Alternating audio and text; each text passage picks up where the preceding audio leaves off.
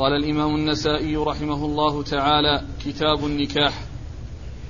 ذكر أمر رسول الله صلى الله عليه وآله وسلم في النكاح وأزواجه وما أباح الله عز وجل لنبيه صلى الله عليه وآله وسلم، وحضره على خلقه زيادة في كرامته وتنبيها, وتنبيها لفضيلته. قال: أخبرنا أبو داود سليمان بن سيف قال: حدثنا جعفر بن عون قال: أخبرنا ابن جريج عن عطاء أنه قال: حضرنا مع ابن عباس رضي الله عنهما جنازة ميمونة رضي الله عنها زوج النبي صلى الله عليه وآله وسلم بسيف، فقال ابن عباس: هذه ميمونة، إذا رفعتم جنازتها فلا تزعزعوها ولا تزلزلوها، فإن رسول الله صلى الله عليه وآله وسلم كان معه تسع نسوة فكان يقسم لثمان وواحدة لم يكن يقسم لها. بسم الله الرحمن الرحيم. الحمد لله رب العالمين، الحمد لله نحمده ونستعينه ونستغفره ونعوذ بالله من شرور أنفسنا ومن سيئات أعمالنا، من يهده الله فلا مضل له ومن يضلل فلا هادي له، وأشهد أن لا إله إلا الله وحده لا شريك له، وأشهد أن محمدا عبده ورسوله وخليله وخيرته من خلقه، أرسله الله تعالى بين يدي الساعة بشيرا ونذيرا وداعيا إلى الله بإذنه وسراجا منيرا، فدل أمته على كل خير وحذرها من كل شر. اللهم صل وسلم وبارك عليه وعلى آله وأصحابه ومن سلك سبيله واهتدى بهديه إلى يوم الدين. أما بعد، يقول النسائي رحمه الله: كتاب النكاح. آه النكاح في اللغة قيل هو الضم والتداخل، وفي الشرع يطلق على العقد وعلى الوطء، يطلق عليهما جميعا، يأتي في نصوص الكتاب والسنة. النكاح يراد به العقد ويراد به الوطء، فهو حقيقة في الاثنين، يطلق على هذا ويطلق على هذا، لكن اطلاقه على العقد اكثر من اطلاقه على الوطء. ويقولون اذا قال رجل، اذا قيل نكح رجل ابنة فلان، اي عقد عليها وتزوجها، واذا قيل نكح زوجته فالمراد به الوطء، اذا قيل نكح زوجته فالمراد به الوطء. وإذا قيل نكح ابنة فلان أي تزوجها وعقد عليها. فيأتي في الكتاب والسنة ذكر النكاح يراد به العقد ويراد به الوطء.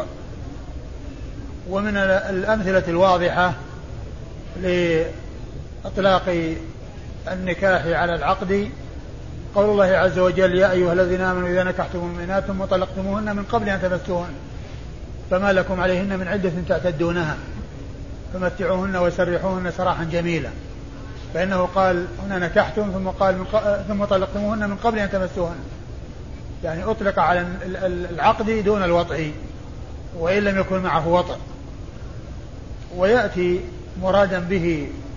ويأتي أيضا ومن أمثلة إطلاقه على الوطء قوله على... سبحانه وتعالى: فإن طلقها فلا تحل له حتى تنكح زوجا غيره، إن طلقها ولا تحل له حتى تنكح زوجا غيره، لأن هذا النكاح يراد به الوطء، لأن السنة قد جاءت ببيان أن المراد به الوطء، كما جاء في حديث الصحابي أو المرأة التي جاءت للنبي صلى الله عليه وسلم وتذكر كونها عند زوج زوجها زوج أول وأنه طلقها وبت طلاقها وتزوجت من رجل آخر وأنه ليس معه إلا مثل هدوة الثوب، وقال عليه الصلاة والسلام: أتريدين أن ترجعين ترجعي إلى فلان؟ لا، حتى تذوقي عسيلته ويذوق عسيلتك.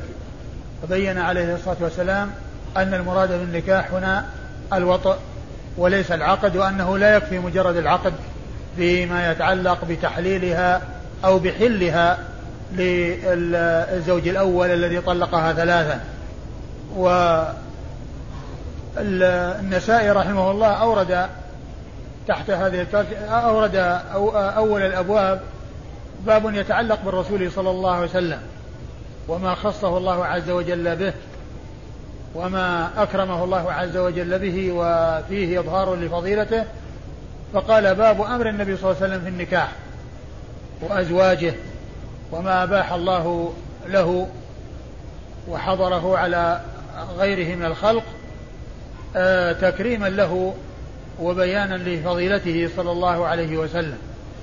وقول النسائي رحمه الله في الترجمة: باب أمر النبي صلى الله عليه وسلم في النكاح، ليس المقصود الأمر الذي هو الحث والترغيب وواحد الأوامر، بل هو واحد الأمور، لأن الأمر يأتي ويجمع على أمور ويأتي ويجمع على أوامر، وهنا من قبيل ما يجمع على أمور بمعنى الشأن، يعني شأن الرسول صلى الله عليه وسلم في النكاح، يعني وما يتعلق به. وليس المقصود الأمر الذي هو الأوامر الذي هو حث وترغيب على النكاح، لأن هذا سيأتي له باب يخصه وهو الترغيب في النكاح. وفي قوله صلى الله عليه وسلم: فليتزوج من استطاع منكم الباءة فليتزوج، هذا أمر أمر هو واحد الأوامر فليتزوج، أمر هو واحد الأوامر. لكن الأمر هنا في قوله أمر الرسول في النكاح وأزواجه صلى الله عليه وسلم وما خصه الله تعالى به وحضره على غيره، هذا واحد الأمور وليس واحد الأوامر. ويأتي كثيرا في الكتاب والسنة ذكر الأمر يراد به آه واحد الأوامر، منه قولها فعصيت أمري فعصيت أمري يعني ما أمر به، و وكذلك يأتي بمعنى واحد الأمور الدعاء الذي فيه يسر لي أمري يعني شأني. و فهنا قول النسائي أمر الرسول في النكاح يعني شأنه الذي هو واحد, الأو... واحد الأمور، وأزواجه يعني وما... وكونه انفرد عن غيره من الأمة بأن تزوج بعدد لا يحل للأمة أن تتزوج بمثل هذا العدد، بل الأمة لا يجوز لها أن تزيد على الأربع.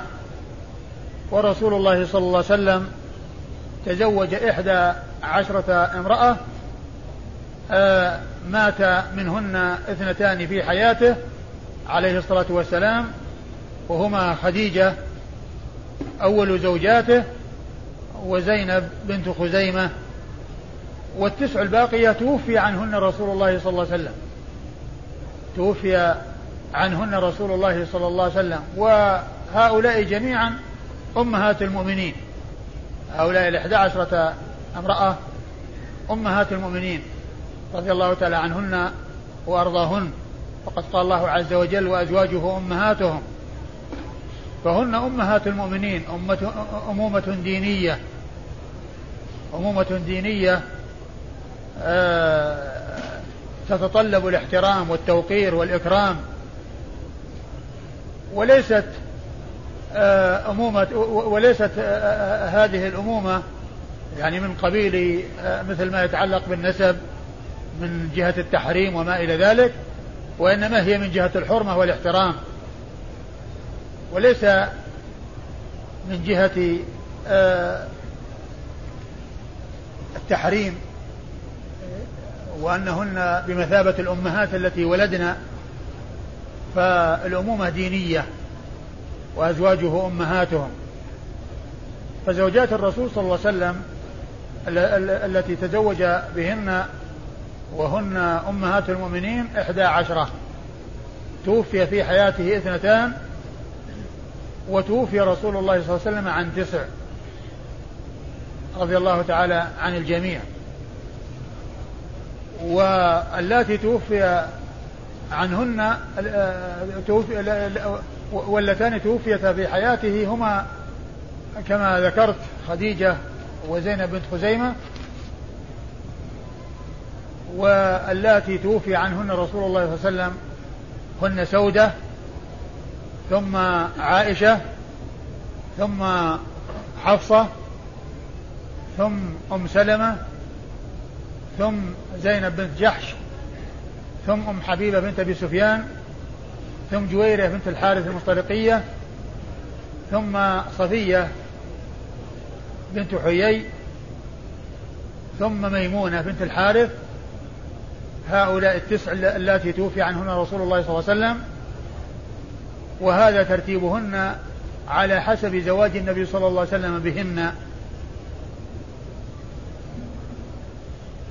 وهن سودة ثم عائشة ثم حفصة ثم أم سلمة ثم زينب بن جحش ثم أم حبيبة بنت أبي سفيان ثم جويرية بنت الحارث ثم صفية بنت حيي ثم ميمونة بنت الحارث الهلالية، وهي آخرهن.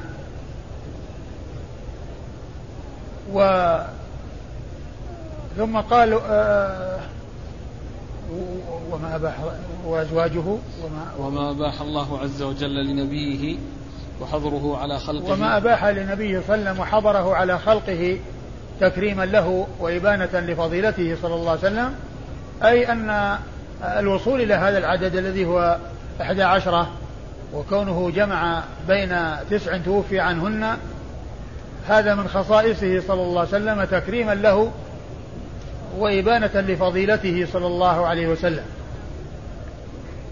وكون النبي عليه الصلاة والسلام تزوج بهذا العدد لذلك حكم، منها وهو من أهمها يعني مصاهرة عدد كبير من القبائل ليكون بذلك المودة والعون على النصرة في الدين. وكذلك أيضا لكون الرسول صلى الله عليه وسلم هو المبلغ عن الله، وهناك أمور لا يطلع عليها إلا الزوجات، فشرع له هذا العدد حتى يحصل منهن تلقي سنته المتعلقة بالبيوت والتي تكون بين الرجل وبين أهل بيته، فيكون في ذلك اطلاع أو وقوف على شيء لا يقف عليه سواهن. فأباح الله عز وجل لنبيه هذا هذا العدد أو هذا التعدد الذي لم يبحه لغيره من أمته لهذه الحكم ولغيرها. ثم أورد حديث من؟ ابن عباس، حديث عبد الله بن عباس رضي الله تعالى عنهما، وأن أن عطاء بن أبي رباح قال: حضرنا مع ابن عباس جنازة ميمونة بنت الحارث الهلالية، إحدى زوجات النبي صلى الله عليه وسلم، وهي آخر زوجاته التي تزوج بهن، آخر الزوجات آخرهن زواجا، لأنه لم يتزوج بعدها أحدا بعد ميمونة.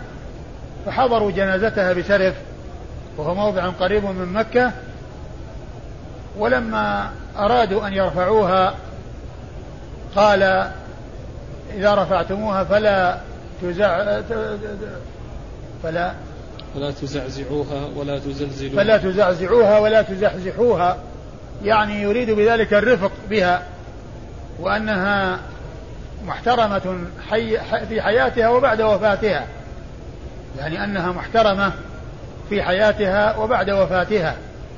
فإنه أرشدهم إلى أن يرفقوا بها فلا ينزعوها بقوة وبشدة، ولا يحركوها تحريكا شديدا يحصل به اضطراب الجسد بسبب هذا التحريك وهذه الزعزعة. ومقصوده من ذلك هو الإشارة إلى الرفق والتوقير والتعظيم والاحترام لها رضي الله تعالى عنها وأرضاها.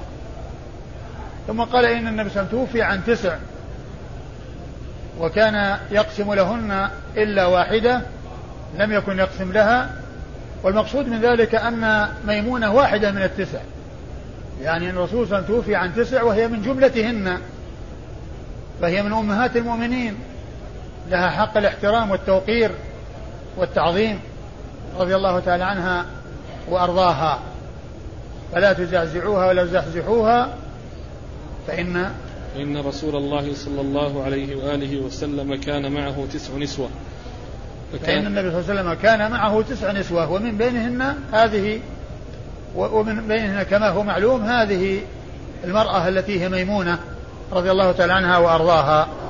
وهذا هو المقصود يعني من, من, من, من, من ذكر الحديث، لأنها من جملة هؤلاء التسع التي كن مع رسول الله صلى الله عليه وسلم، وأن لها حق التوقير والتعظيم والاحترام، وهذا هو مقتضى الأمومة الدينية التي تتطلب توقيرا واحتراما وتعظيما ومحبة وترضيا وثناء عليهن بما يليق بهن، رضي الله تعالى عنهن وأرضاهن، وهن زوجات الرسول صلى الله عليه وسلم في الدنيا والآخرة، وقد حرم الله نكاحهن من بعده عليه الصلاة والسلام. فإن معنا تسع نسوة وكان فكان يقسم لثمان وواحدة لم يكن يقسم لها، وكان يقسم لثمان يعني من هؤلاء التسع، وهن من عدا سودة بن زمعة، لأنه جاء في الحديث الذي بعد هذا أنها وهبت يومها وليلتها لعائشة، فكان يقسم لعائشة نوبتها ونوبة سودة، وكل واحدة من الباقيات يعطيها نوبتها، رضي الله تعالى عنهن أجمعين. فسودة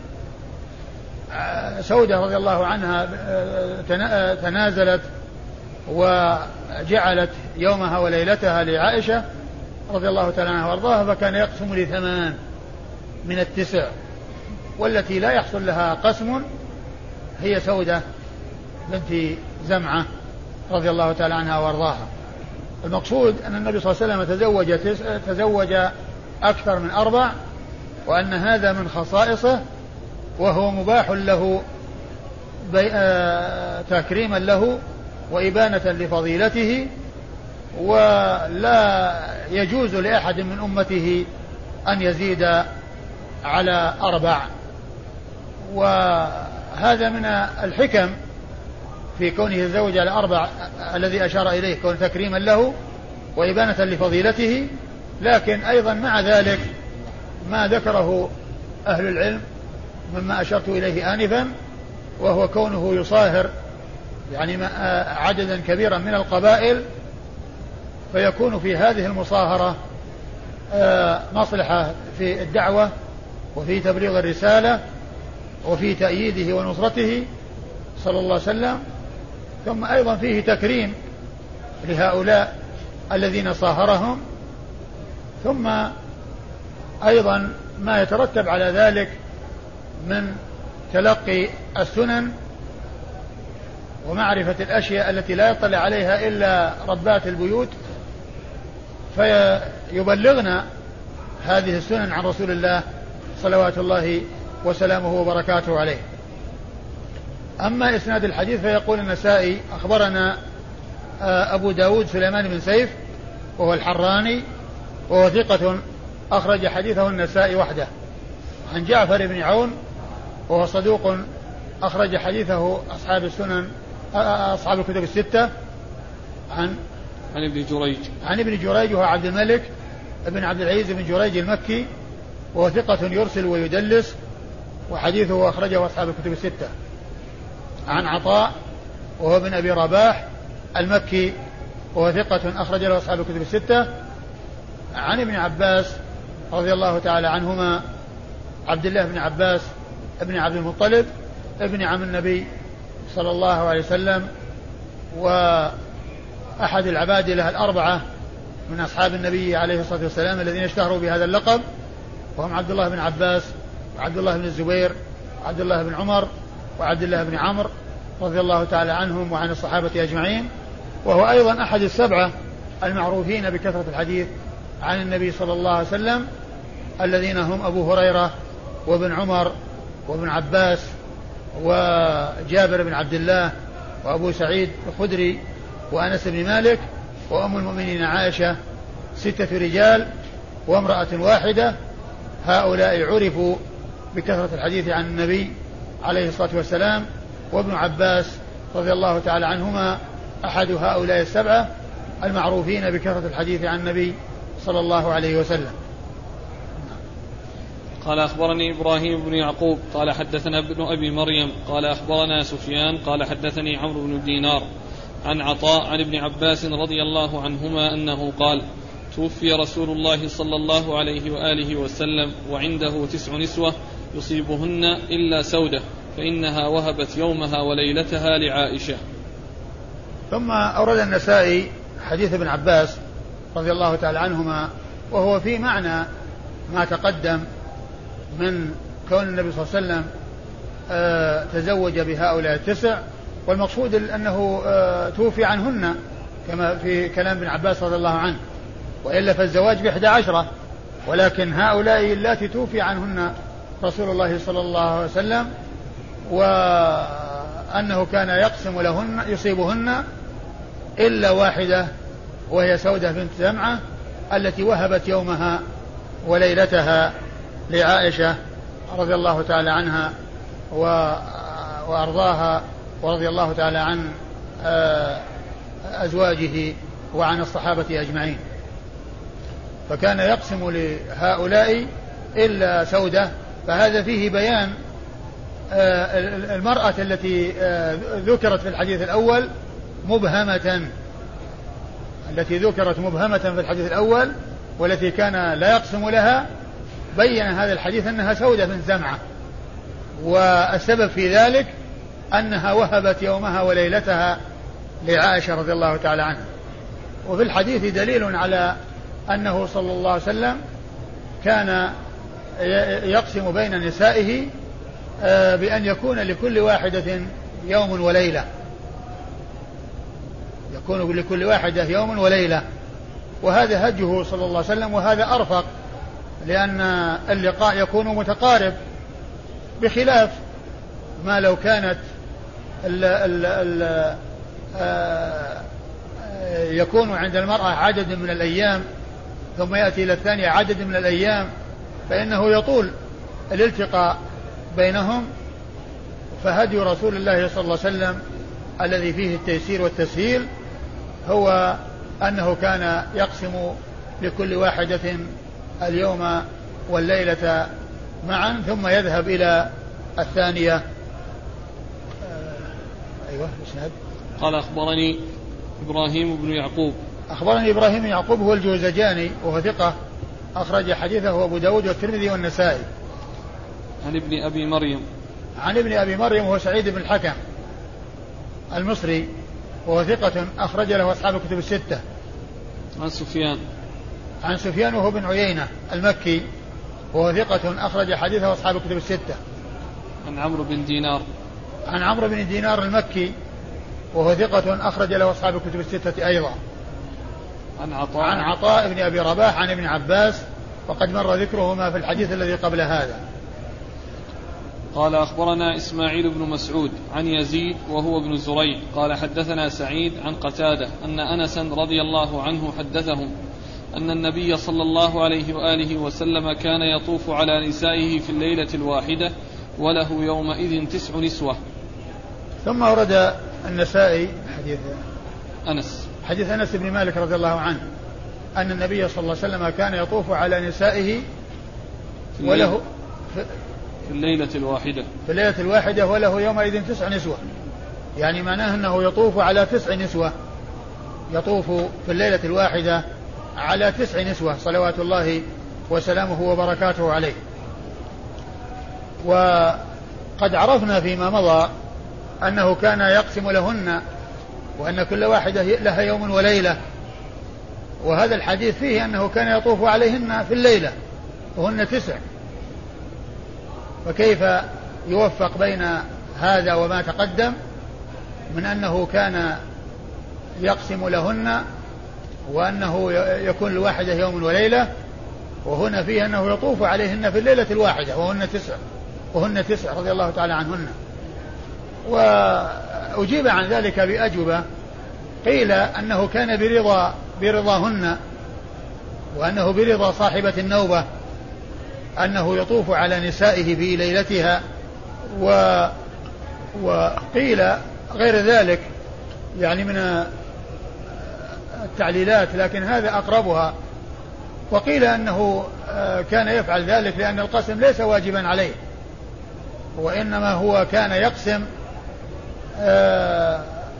تفضلا منه وإحسانا إليهن جميعا. ومن العلماء من قال إنه كان واجب كان واجب منهم من قال إنه لم يكن واجبا عليه، ومنهم من قال كان واجب عليه، ولكنه كان يعني كان واجبا عليه فيكون يعني هذا القسم امتثالا لما هو واجب عليه. والقول الثاني يقول إنه ليس واجب، ولكنه مع ذلك كان يقسم إحسانا إليهن جميعا و إدخالا للسرور عليهن جميعا، وإن كان ذلك غير واجب عليه صلوات الله وسلامه وبركاته عليه. كان يطوف على نسائه كان يطوف على نسائه في الليلة الواحدة، وله يومئذ تسع نسوة. نعم. بعده قال أخبرنا إسماعيل بن مسعود، يقول أخبرنا إسماعيل بن مسعود وهو أبو مسعود البصري ثقة أخرج حديثه النسائي وحده. عن يزيد وهو عن يزيد وهو بن زريع وهو ثقة أخرج له أصحاب الكتب الستة.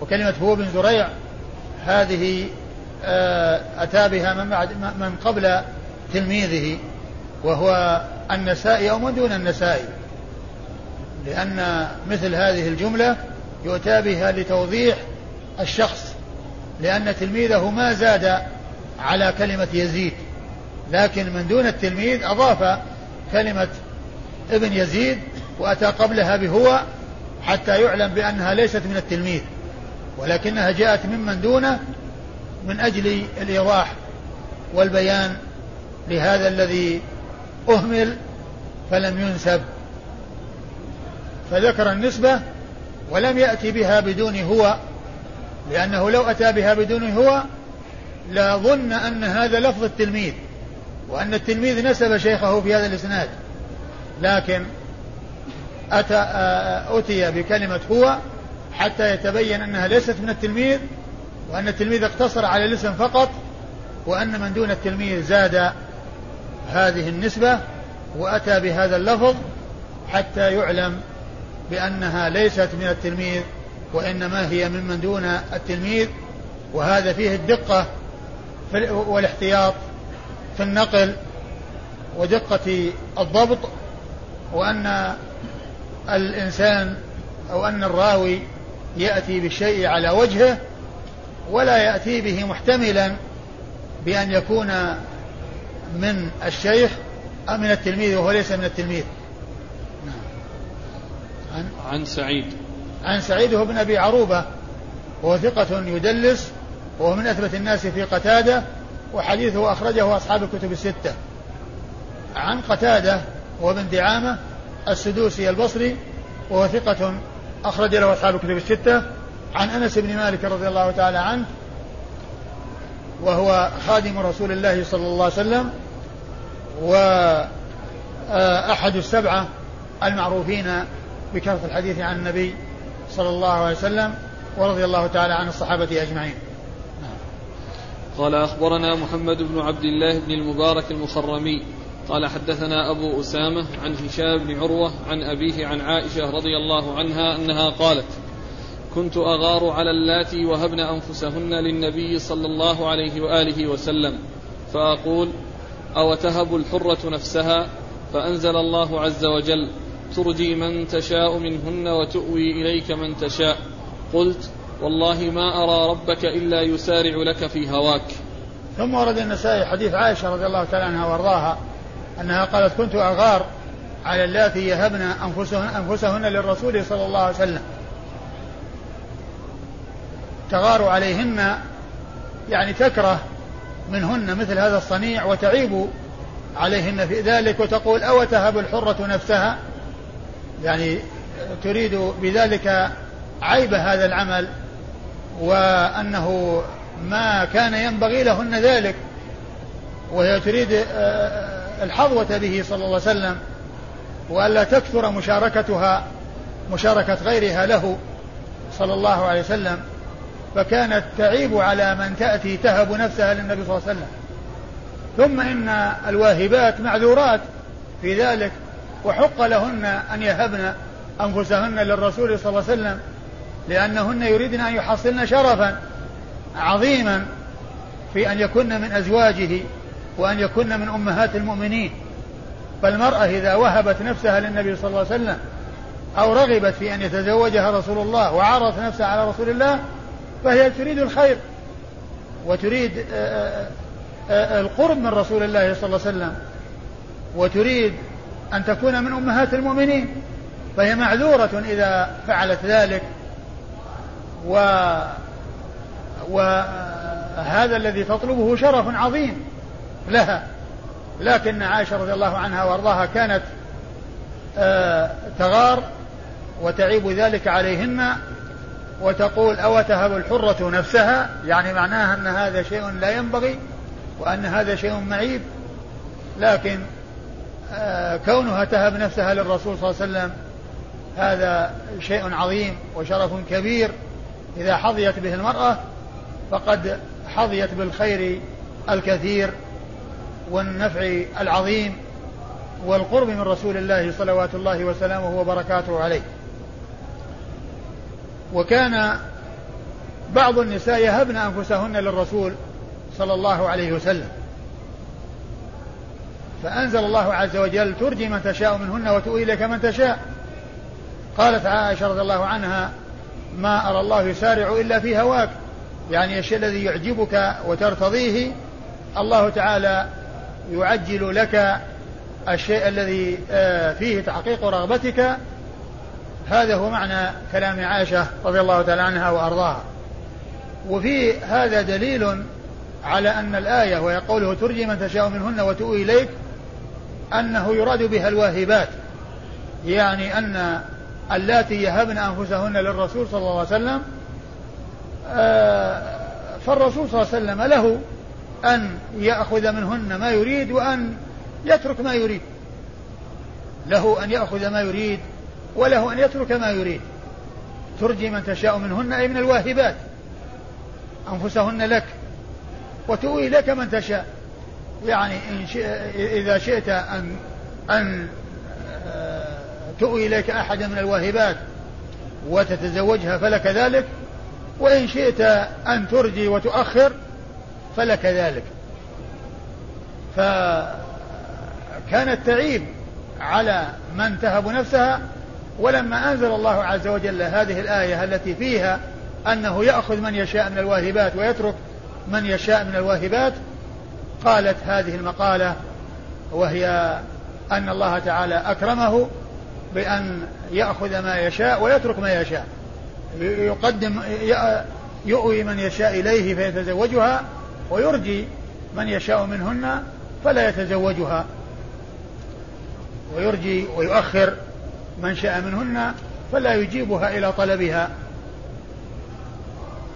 وقد وقيل إن المقصود منهن الضمير في منهن أنه يرجع إلى زوجات الرسول صلى الله عليه وسلم، وأنه يقسم لمن شاء منهن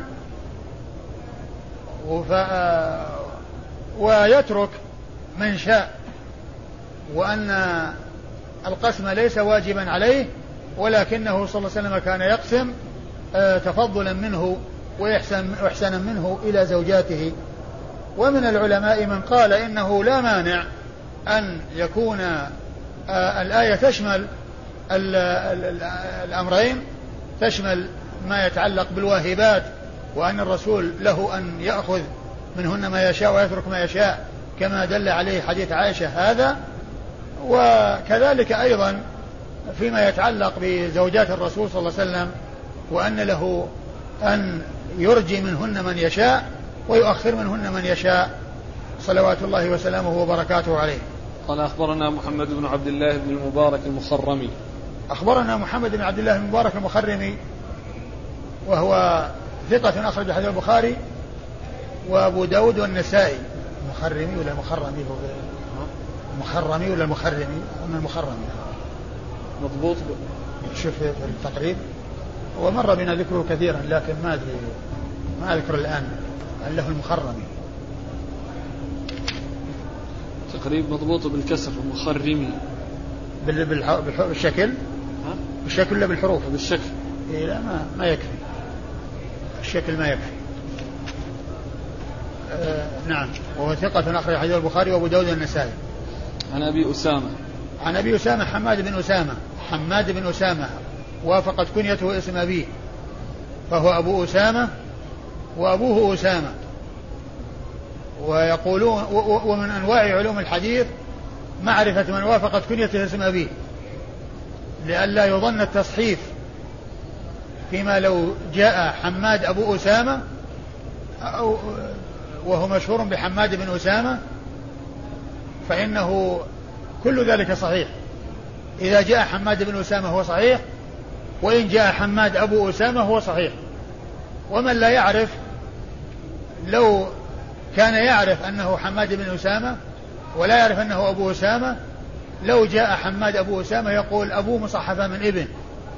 لكن من يعرف الحقيقة لا يظن هذا الظن لأنه إن قيل حماد أبو أسامة هو صحيح لأن كنيته أبو أسامة وإن قيل حماد بن أسامة هو صحيح لأنه ابن أسامة أبوه أسامة. وثقة أخرج حديث أصحاب الكتب الستة. عن هشام بن عروة عن هشام بن عروة وثقة أخرج حديث أصحاب الكتب الستة. عن عروة ابن الزبير وهو ثقة أخرج أصحاب الكتب الستة وهو أحد السبعة وهو فقهاء أحد فقهاء المدينة السبعة المعروفين بهذا اللقب في عصر التابعين وهم عروة بن الزبير وسعيد المسيب وخارجة بن زيد وسليمان بن يسار والقاسم بن محمد ابن أبي بكر الصديق و عبيد الله وعبيد الله بن عبد الله بن عتبة بن مسعود. وهؤلاء ستة متفق على عدهم في الوقعة السبعة. والسابع فيه ثلاث أقوال قيل أبو بكر بن عبد الرحمن بن الحارث بن هشام وقيل أبو سلمة بن عبد الرحمن بن عوف وقيل آه سالم ابن عبد الله بن عمر ابن الخطاب. عن عائشة عن عائشة أم المؤمنين رضي الله تعالى عنها وأرضاها الصديقة بنت الصديق آه ذات الفضائل الكثيرة والمناقب الجمة وهي التي رميت بالإفك وأنزل الله عز وجل براءتها في آيات تتلى من كتاب الله عز وجل وهي آه المرأة الوحيدة التي عرفت بكثرة الحديث عن النبي صلى الله عليه وسلم من الصحابيات رضي الله تعالى عنهن وأرضاهن وهي واحدة من سبعة أشخاص عرفوا بكثرة الحديث عن النبي صلى الله عليه وسلم ستة رجال وامرأة واحدة وهذه المرأة هي أم المؤمنين عائشة رضي الله تعالى عنها وأرضاها. قال أخبرنا محمد بن عبد الله بن يزيد المقري قال حدثنا سفيان قال حدثنا أبو حازم عن سهل بن سعد رضي الله عنهما أنه قال أنا في القوم إذ قالت امرأة إني قد وهبت نفسي لك يا رسول الله فرأ في رأيك فقام رجل فقال زوجنيها فقال اذهب فاطلب ولو خاتما من حديد فذهب فلم يجد شيئا ولا خاتما من حديد فقال رسول الله صلى الله عليه وآله وسلم أمعك من سور القرآن شيء قال نعم قال فزوجه بما معه من سور القرآن. ثم ورد النسائي حديث سهل بن سعد الساعدي رضي الله تعالى عنه في قصة إحدى الواهبات اللاتي وهبن أنفسهن للرسول صلى الله عليه وسلم.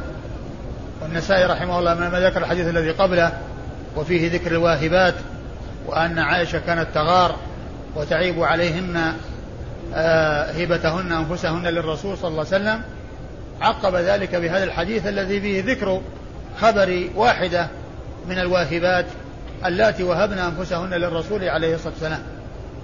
فسهل بن سعد الساعدي رضي الله عنه قال أنا في القوم يعني في القوم الذين في مجلسه صلى الله عليه وسلم فجاءت امرأة وقالت إنني وهبت نفسي لك يا رسول الله، فرأي رأيك يعني آه الذي تراه في افعله. وهي قد بذلت نفسها ووهبت نفسها للرسول صلى الله عليه وسلم، تريد أن تكون زوجة للنبي عليه الصلاة والسلام، لتحصل الشرف والمنقبة والفضل العظيم الذي حظيت به واختصت به أمهات المؤمنين رضي الله تعالى عنهن وأرضاهن. فالرسول صلى الله عليه وسلم، والحديث هنا مختصر، فالرسول صلى الله عليه وسلم صوب فيها النظر وخفضه ثم سكت. فتكلم رجل من القوم وقال زوجنيها يا رسول الله، زوجنيها يا رسول الله. فسأله هل عنده شيء يدفعه مهرا لها، فقال لا. ثم قال له التمس ولو خاتما من حديد، يعني ابحث عن شيء ولو كان قليلا، وحتى ولو كان خاتما من حديد. فذهب وجاء ولم يجد حتى الخاتم من حديد. فالرسول صلى الله عليه وسلم سأله هل عندك شيء من سور القرآن، فأخبره بأن عنده سور كذا وكذا، فزوجه إياها بما معه بما معه من القرآن، أي على أنه يعلمها هذه السور، فيكون هذا العمل هو مهرها، لأنه تكلف هذا العمل الذي هو التعليم، تعليمها، فيكون بذلك مهرها. والمقصود من ذلك أن المهر مطلوب وأنه لا بد منه، والرسول صلى الله عليه وسلم أرشد إليه، وأنه ولو كان شيئا يسيرا، وأنه إذا لم يوجد فيمكن أن ينتقل إلى شيء يقوم مقامه من عمل آه من عمل يقوم به فيه مصلحة للزوجة تعود منفعتها عليها وعلى أهلها. فهنا سأله عن شيء من القرآن معه، فأخبره بأن معه شيء، فكان مهرها فكان مهرها أن يعلمها شيئا من القرآن الذي عنده الذي عند ذلك الصحابي. والمقصود من ذلك آه ذكر هبة النساء أنفسهن للرسول صلى الله عليه وسلم، وأنه يأخذ من شاء منهن ويترك، وهذه ممن تركها ولم يحقق رغبتها. ثم حصلت هذه المحاورة بينه وبين ذلك الرجل من الصحابة حتى انتهى الأمر إلى تزويجه إياها بأن يمهرها تعليمها شيئا من القرآن.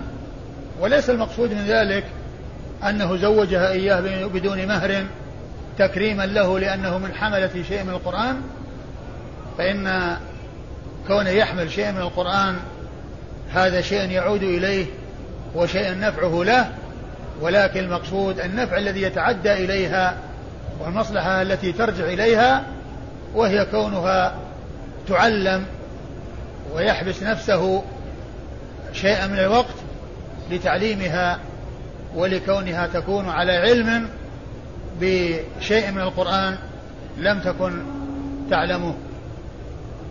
فهو يدل على أن المهر لا بد منه، وعلى أنه يكون ولو كان بالشيء اليسير، وعلى أنه إذا لم يوجد المال فإنه يمكن الانتقال إلى شيء يقوم مقام المال من تحصيل منافع آه وأعمال يقوم بها الزوج للزوجة، يكون آه بذلك العمل الذي عمله وهو تدريسه إياها وتعليمه إياها شيئا من القرآن يكون مهرا لها. قال أخبرنا محمد بن عبد الله بن يزيد المقري أخبرنا محمد بن عبد الله بن يزيد المقري المكي، وهو ثقة أخرج حديثه أبو داود والنسائي أخرج حديثه النسائي وابن ماجه أخرج حديثه النسائي وابن ماجه عن سفيان عن سفيان بن عيينة المكي وقد مر ذكره عن أبي حازم. عن أبي حازم سلمة بن دينار وهو ثقة أخرج له أصحاب الكتب الستة. عن سهل بن سعد. عن سهل بن سعد الساعدي رضي الله تعالى صاحب رسول الله صلى الله عليه وسلم وكنيته أبو العباس، ويقال إنه ليس في الصحابة من يكنى بأبي العباس إلا هو وعبد الله بن عباس رضي الله تعالى عنهما، فإن كل منهما يكنى بأبي العباس. وحديثه أي حديث سالم بن سعد الساعدي رضي الله عنه أخرجه أصحاب الكتب الستة. والله تعالى أعلم، وصلى الله وسلم وبارك على عبده ورسوله نبينا محمد وعلى آله وأصحابه أجمعين.